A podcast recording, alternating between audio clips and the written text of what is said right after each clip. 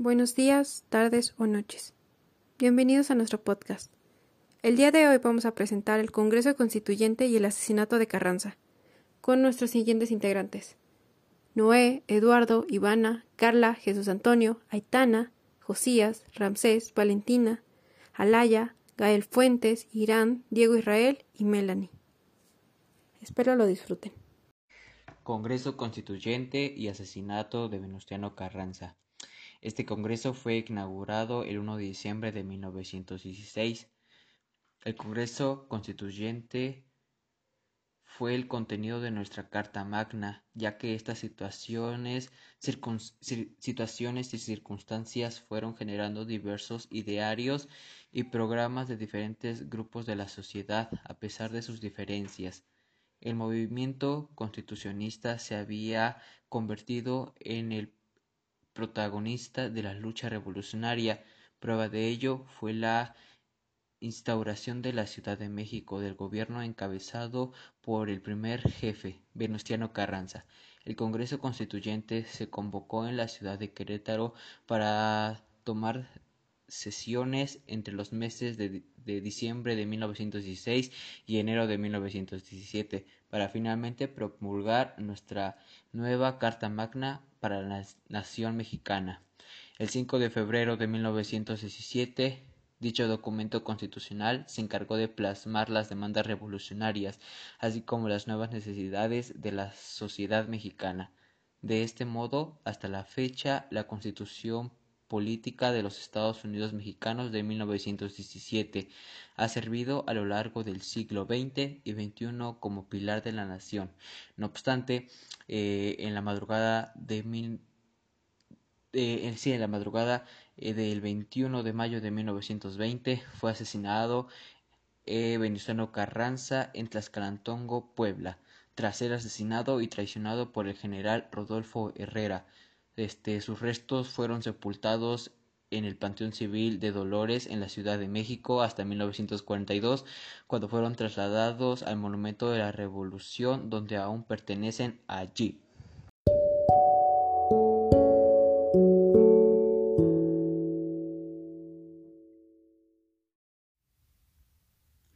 La convocatoria se hizo en septiembre y las sesiones se llevaron a cabo de diciembre de 1916 a fines de enero de 1917.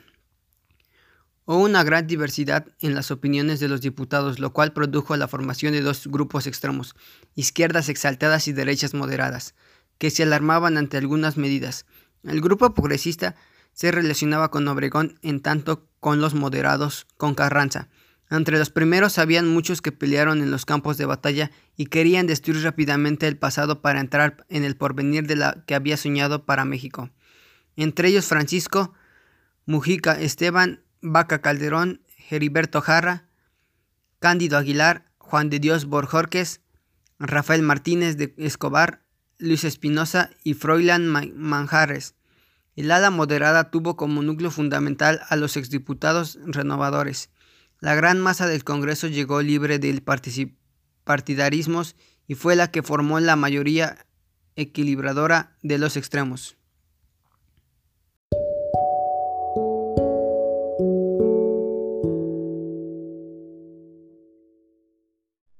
Cuando las fuerzas convencionistas fueron derrotadas, Carranza creyó conveniente consolidar en reformas constitucionales su movimiento político cuestión que ya había comentado al referirse sobre la necesidad de hacer la Constitución de 1857, desde un discurso que dio en Hermosillo el 24 de, septiembre de 1913. El 14 de septiembre de 1916, Carranza anunció la necesidad de convocar a un Congreso Constituyente para reformar la Constitución de 1857. Los requisitos de representación eran los mismos que de la Constitución de 1857, solo que se incluía el no haber ayudado con las armas o desempeñado un empleo público con los gobiernos o facciones hostiles a la causa constitucionalista. Dicho Congreso fue una asamblea político, político conformada principalmente por abogados, profesores, ingenieros y militares de clase media. Solo la minoría tenía experiencia parlamentaria, pues ya antes habían pertenecido a una agrupación llamada Bloque Liberal Renovador, que años atrás habían legitimado el régimen huertista, perteneciendo a la 26 legislatura cuando Carranza propuso su proyecto de constitución, que progresistas repudiaron el texto, mientras que los del bloque liberal renovador estuvieron de acuerdo con él. Si bien zapatistas como villistas no podían formar parte del Congreso, con la Constitución se manifiesta la enorme influencia ideológica luego de la convección. Independientemente, el proyecto que había presentado Venustiano Carranza fue modificado sustancialmente, y no obstante, no estaba de acuerdo con los cambios hechos a la misma. Este tuvo que adaptarse a las ideales de sus antiguos enemigos, irreconciliables que habían influenciado inclusive a sus más cercanos allegados, promulgando la Constitución el 5 de febrero de 1917. Desde entonces sería conocida como la Constitución de 1917, misma que introdujo algunos conceptos sociales muy avanzados para su época, como las relaciones obrero-patrones, que quedaron plasmadas en el artículo 123, y las reformas educativas y agrarias, que quedan plasmadas en los artículos 13 y 27. Respectivamente, la madrugada del 21 de mayo de 1920, Venustiano Carranza fue asesinado en un remoto poblado de la Sierra de Puebla. Carranza enfrentaba los últimos meses de su mandato, en particular de su sucesión presidencial, que finalmente fue la causa de su muerte.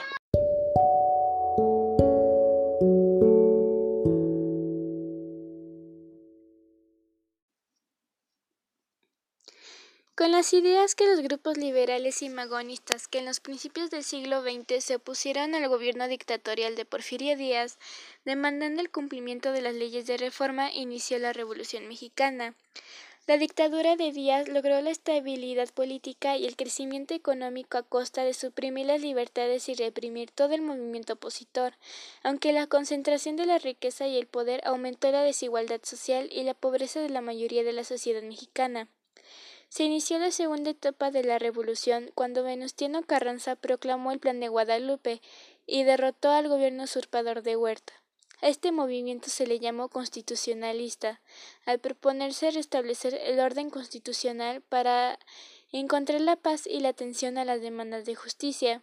La convocatoria para nombrar diputados que representaran a todos los estados del país la lanzó Carranza, y la gran mayoría de los grupos políticos se prepararon para enviar a sus representantes para así juntarse y reunirse en octubre de 1916 en el Teatro Iturbide de la ciudad de Querétaro, para así dar inicio a las sesiones del Congreso Constituyente.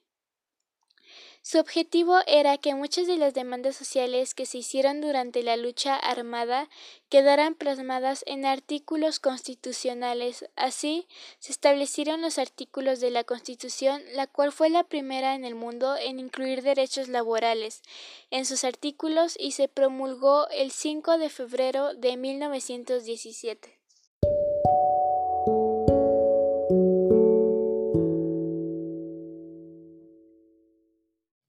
El grupo obregonista estaba respaldado por el recién creado Partido Liberal Constitucionalista. La tendencia radical logró una mayoría que se demostró en la composición de las comisiones del proyecto presentado por Carranza. Fueron aceptados los cambios en cuanto a la organización política del país, que le reafirman su carácter presidencialista. Una serie de artículos fundamentales impuso su criterio a la jacobina. De hecho, en la Constitución quedaron incorporadas las propuestas y demandas de las diversas corrientes revolucionarias. La Carta Magna está conformada por los siguientes títulos: uno de las garantías individuales, dos de la soberanía nacional y de forma de gobierno, tres de la división de poderes, cuatro las responsabilidades de los funcionarios públicos, 5 de los Estados de la Federación, 6 del trabajo y de la previsión social, 7 prevenciones generales, 8 de las reformas de la Constitución y 9 de la inviolabilidad de la Constitución. La Constitución de 1917 establecía el sistema federal, la separación de poderes, la no reelección, un poder legislativo en dos cámaras y una comisión legislativa, permanente. A diferencia de su antecesora, dio un gran esfuerzo al Ejecutivo. Siguiendo lo dispuesto en los transitorios de la Constitución, Carranza convocó a elecciones para presidentes y diputados y senadores. Congreso a la Unión el primero de mayo de 1917. Carranza rindió protesta como presidente constitucional. A pesar de que se había proclamado una nueva constitución, el orden constitucional no se había restablecido en todo el país. Muchos estados se demoraron meses y años en adherirse al pacto federal, porque continuaban en ellos los movimientos armados, para poner fin a los movimientos rebeldes. El Ejecutivo procedió junto con el Secretario de Guerra y Marina a reorganizar los antiguos cuerpos del ejército en divisiones, brigadas, batallones y regimientos, suprimiéndose las comandancias militares y aumentándose los salarios. La nueva Constitución trajo a la protesta de los Estados Unidos ya que consideraban que los artículos 3, 27 y 123 lesionaban los intereses de los extranjeros. A ella se sumó la queja de las compañías petroleras que venían afectados sus intereses ya que el gobierno de Carranza trataba que los hidrocarburos quedaran bajo el dominio de la nación. El conflicto tendría sus puntos culminantes en los gobiernos que siguieron a Carranza. Formalmente, la revolución había terminado y se vivía bajo un nuevo orden constitucional, pero la calma no había llegado al país. Se, se padecía escasez de moneda, bandidaje, hambre, epidemias. Muchos pueblos pedían restituciones de tierras. El desempleo era elevado, eran frecuentes las huelgas y los problemas religiosos, las restricciones económicas y las grandes dificultades en la aplicación de algunos preceptores constitucionales continuaban levantándose en armas algunos grupos, principalmente el zapatista, cuya lucha se debilitó con el asesinato de su caudillo en abril de 1919.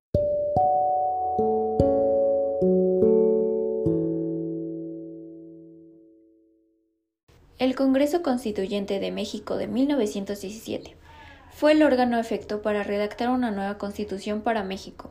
Estuvo en funciones del 1 de diciembre de 1916 al 31 de enero de 1917. En el curso de 1916, Carranza impulsó la idea de convocar a un Congreso Constituyente que debía introducir algunas modificaciones en la Carta Magna de 1857 con esto se trataba de dar por terminada la lucha amada y regresar a la orden legal. Bueno, la Carta Magna está conformada por los siguientes títulos que mencionaré. Número 1. De las garantías individuales. Número 2. De la soberanía nacional y de la forma de gobierno. Número 3. De la división de poderes. Número 4. De las responsabilidades de los funcionarios públicos. Número 5. De los, estados de la Federación. Número 6 del trabajo y la previsión social. Número 7. Prevenciones generales. Número 8. De las reformas a la Constitución.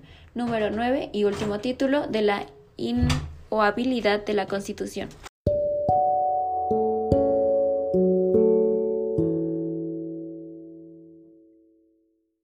de 1920 llegaba a su fin el periodo del gobierno del presidente Venustiano Carranza y pese a su intención de estabilizar el país, no fue posible debido a las acciones tomadas en su gobierno. El tema de las elecciones presenciales motivó a que el 23 de abril de 1920 se diera a conocer el Plan de Agua Prieta, promovido por el general Adolfo de la Huerta, por medio del cual se desconoció el gobierno de Carranza. A manera de respuesta, el presidente Venustiano Carranza lanzó un manifiesto a la nación el 5 de mayo de 1920, en el que lamentó la lucha política prematura, condenó la propaganda subversiva abregonista a base de sus ataques al gobierno y la ambigüedad de Pablo González. Para evacuar la capital, Carranza empleó la línea de ferrocarril mexicano y, y consideró que las fuerzas de caballería eran suficientes para proteger la salida de los convoyes. El día 7 de mayo salieron los trenes del patio a la estación Buenavista y el 9 de mayo las fuerzas carrancistas fueron atacadas en Apizaco, donde destacó la caballería del colegio militar, quien logró rechazar al enemigo. Después de este evento, se presentaron deserciones que se acentuaban cuando eran atacados. A pesar de todo, las fuerzas carrancistas lograron rechazar al enemigo en varias ocasiones. Cuando empezó la organización para abandonar los trenes, el enemigo atacó otra vez. En esta ocasión, las fuerzas carrancistas no tuvieron el ímpetu del ataque y resultaron en la derrota total. Por lo anterior, Venustiano Carranza escapó en un pequeño grupo de militares y civiles. La tarde del 19 de mayo llegaron a la ranchería de Coamachalco. Después pasaron por el río Necaxa y hizo un alto en el pueblo de Patla. En el lugar, el general Rodolfo Herrero se incorporó a la columna y decidió que conocía la región, se le nombró guía. Venustiano Carranza llegó con un pequeño grupo de leales entre las 3 y 4 de la tarde, pero en la noche del 21 de mayo de 1920, aproximadamente a las 4 y media de la mañana, un grupo de hombres armados encabezados por Rodolfo Herrero dispararon sobre la choza donde descansaba don Venustiano Carranza, dándole la muerte.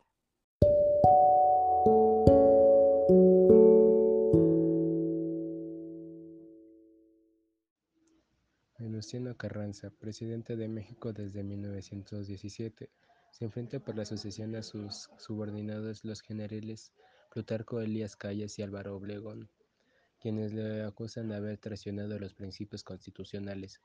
En 1920 buscó imponer como presidente de la República a un civil, el ingeniero Ignacio Bonillas, pues ya para entonces era contrario a la ideología política mostrada por Álvaro Obregón y se encontraba desilusionado por la actitud de Pablo González Garza.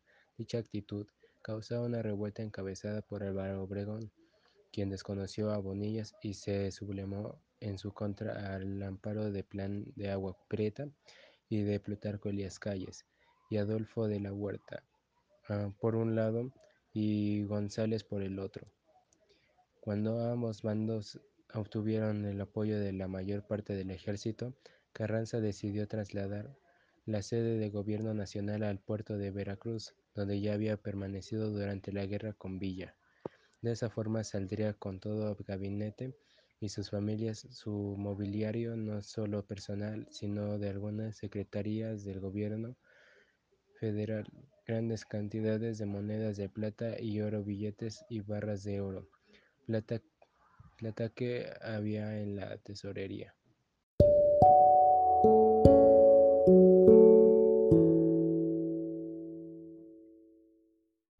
La rivalidad entre Carranza y Villa se hizo más intensa.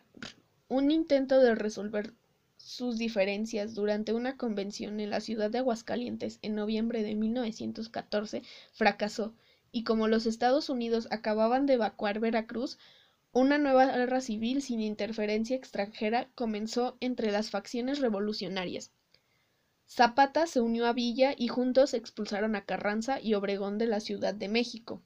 Carranza se retiró a Veracruz y su causa parecía estar perdida. Carranza proclamó la necesidad de formar pequeñas propiedades, devolver los latifundios y restituir las tierras arrebatadas injustamente a los pueblos. Un manifiesto que se conoce como adiciones al Plan de, de Guadalupe fue seguido por un decreto correspondiente en enero de 1915. Su autor fue Luis Cabrera, entonces ministro de Hacienda de Carranza. Así, Carranza ganó una batalla en la guerra ideológica.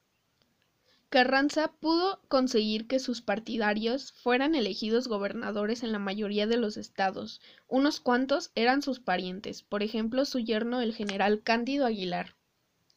Con su victoria sobre Huerta, Carranza socavó los mismos cimientos del sistema al que a él y Madero estaban vinculados. El nuevo dirigente del movimiento zapatista, Gildardo Magaña, orientó entonces al movimiento hacia Obregón. A fines de marzo de 1920, las dos fuerzas se, se, aliaron contra Carranza, acontecimiento que habría de salvar la vida de Obregón dos semanas después. Obregón, en peligro inminente fue de ser arrestado, pudo escapar disfrazado de ferrocarrilero exactamente como lo había hecho Madero diez años antes. Los seguidores de Obregón en Sonora proclamaron la revolución el 23 de abril con el plan de agua prieta. Declaraban al gobernador del estado Adolfo de la Huerta como presidente provisional en lugar de Carranza. De la Huerta fue escogido para contrarrestar la propaganda antimilitar de Carranza. Carranza y sus colaboradores más cercanos abardaron un tren para Veracruz. Todo el país estaba sumido en un caos. En el estado de Puebla, el tren fue atacado. La Carranza tuvo que abandonarlo y se internó con una escolta y un puñado de amigos en la escarpada sierra. En el poblado de San Antonio Tlaxcalatongo, Carranza fue asesinado durante una noche del 20 de mayo de 1920. Días después, el Congreso nombró a Adolfo de la Huerta presidente interino de México.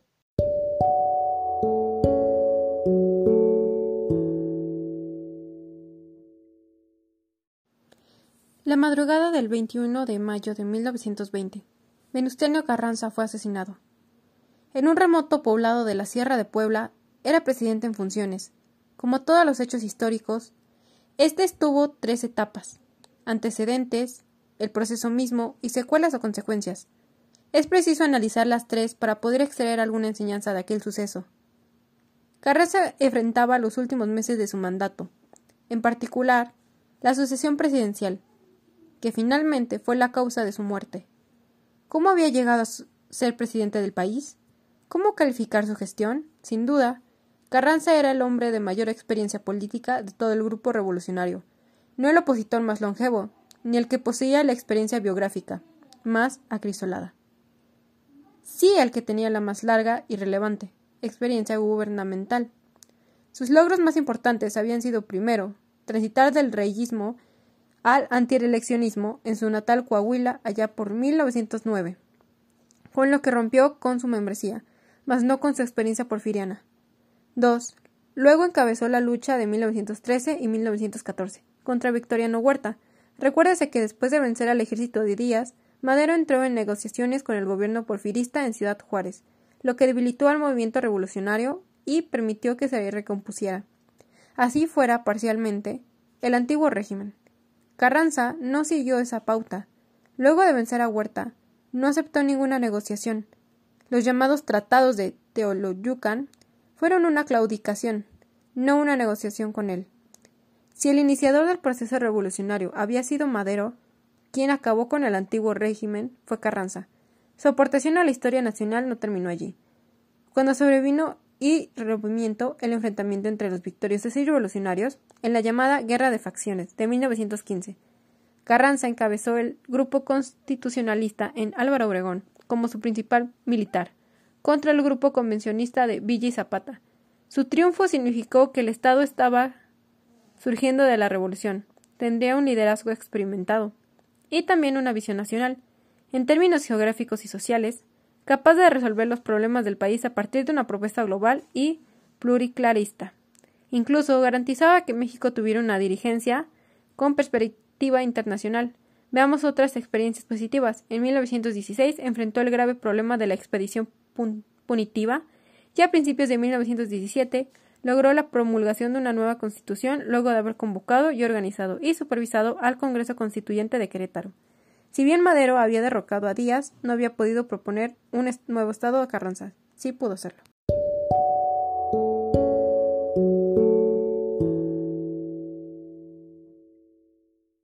El Congreso Constituyente y la muerte de Carranza. Muerte de Carranza. 21 de mayo de 1920. Llegaba a su fin el periodo del gobierno del presidente Venustiano Carranza, y pese a su intención de estabilizar el país, no fue posible debido a las acciones tomadas en su gobierno.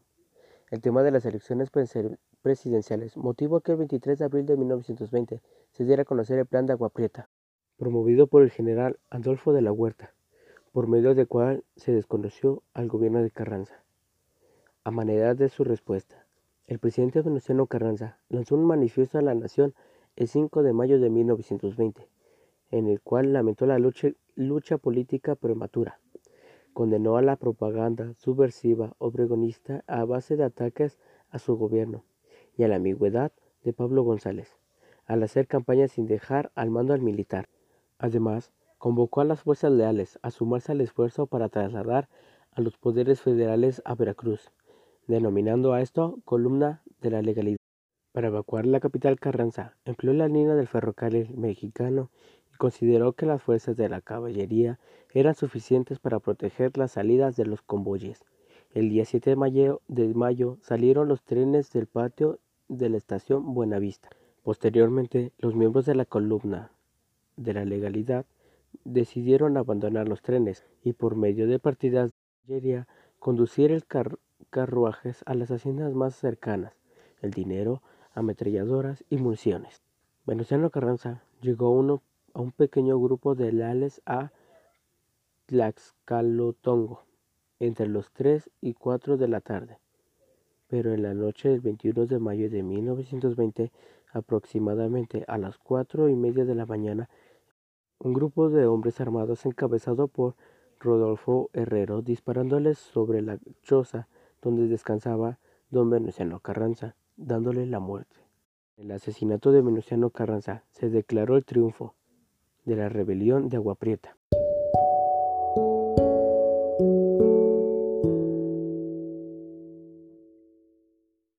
Y pese a su intención de estabilizar el país, no fue posible debido a las acciones tomadas en su gobierno. El tema de las elecciones presidenciales motivó a que el 23 de abril de 1920 se diera a conocer el Plan de Agua Prieta, promovido por el general Adolfo de la Huerta, por medio del cual se desconoció el gobierno de Carranza. A manera de respuesta, el presidente Venustiano Carranza lanzó un manifiesto a la nación el 5 de mayo de 1920, en el que lamentó la lucha política prematura, condenó la propaganda superversiva obregonista a base de ataques a su gobierno y la ambigüedad de Pablo González al hacer campaña sin dejar el mando militar. Además convocó a las fuerzas leales a sumarse al esfuerzo para trasladar a los poderes federales a Veracruz, dominado a esto como columna de legalidad. Para evacuar la capital, Carranza empleó una línea de ferrocarril mexicano y consideró que las fuerzas de la caballería eran suficientes para proteger la salida de los convoyes. El día 7 de mayo salieron los trenes del patio de la estación Buenavista. El día 9 de mayo las fuerzas carrancistas eh, fueron atacadas en Apacico, Tlaxcala, donde destacó la caballería del colegio militar quien logró rechazar al enemigo después de este evento. Se presentaron deserciones que acentuaban cuando eran atacados. A pesar de todo, las fuerzas carrancistas lograron rechazar al enemigo en varias ocasiones. Posteriormente, los miembros de la columna de legalidad decidieron abandonar los trenes y por medio de partidas de caballería conducir los carruajes a las haciendas más cercanas, el dinero, ametralladoras y municiones. Cuando empezó la organización para abandonar los trenes, el enemigo atacó otra vez en ocasión. Las fuerzas carrancistas no tuvieron el ímpetu del ataque y el resultado fue derrota total.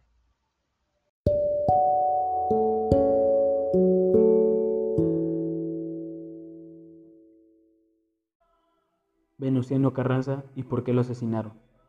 Político mexicano que lideró la etapa constitucionalista de la revolución Venustiano Carranza logró aunar más las voluntades de los distintos caudillos revolucionarios frente a la dictadura contrarrevolucionaria del general Victoriano Huerta, 1913-1914. Pero tras una rápida victoria, hubo de enfrentarse a las reivindicaciones de los dos líderes agraristas que la habían apoyado, Pancho Villa y Emiliano Zapata. Después de afianzar sus posiciones, convocó un Congreso Constituyente en Querétaro del que saldría la Constitución de 1917 y que le eligió como presidente de la República 1917-1920, poniendo fin a la fase más desgarradora de la Revolución Mexicana.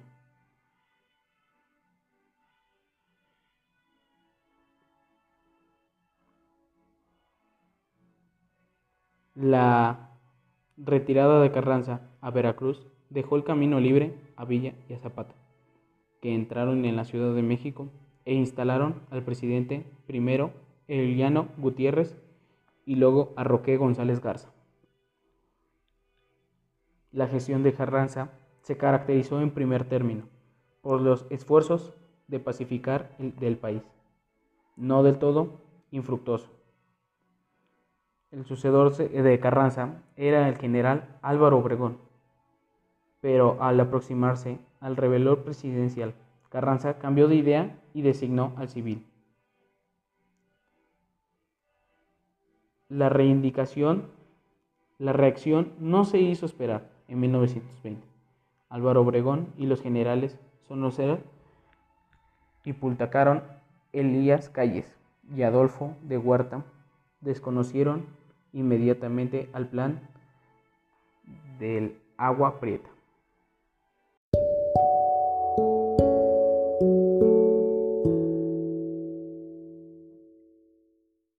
El constitucionalismo fue la corriente triunfante de la Revolución mexicana. Logró la victoria sobre el villismo y el zapatismo. Venustiano Carranza pudo establecer su gobierno en la Ciudad de México e iniciar la pacificación de todas las, las regiones del país y el establecimiento del orden constitucional. Inició la etapa constructiva de la revolución con la convocación del Congreso Constituyente que se celebró en la ciudad de Querétaro entre diciembre de 1916 y enero de 1917.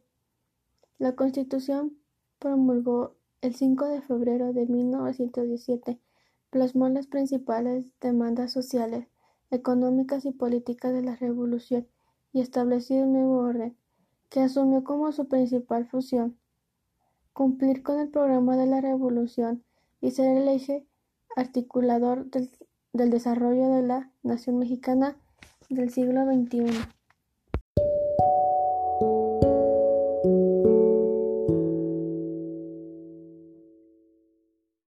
El editor de este podcast fue Pascual Arón.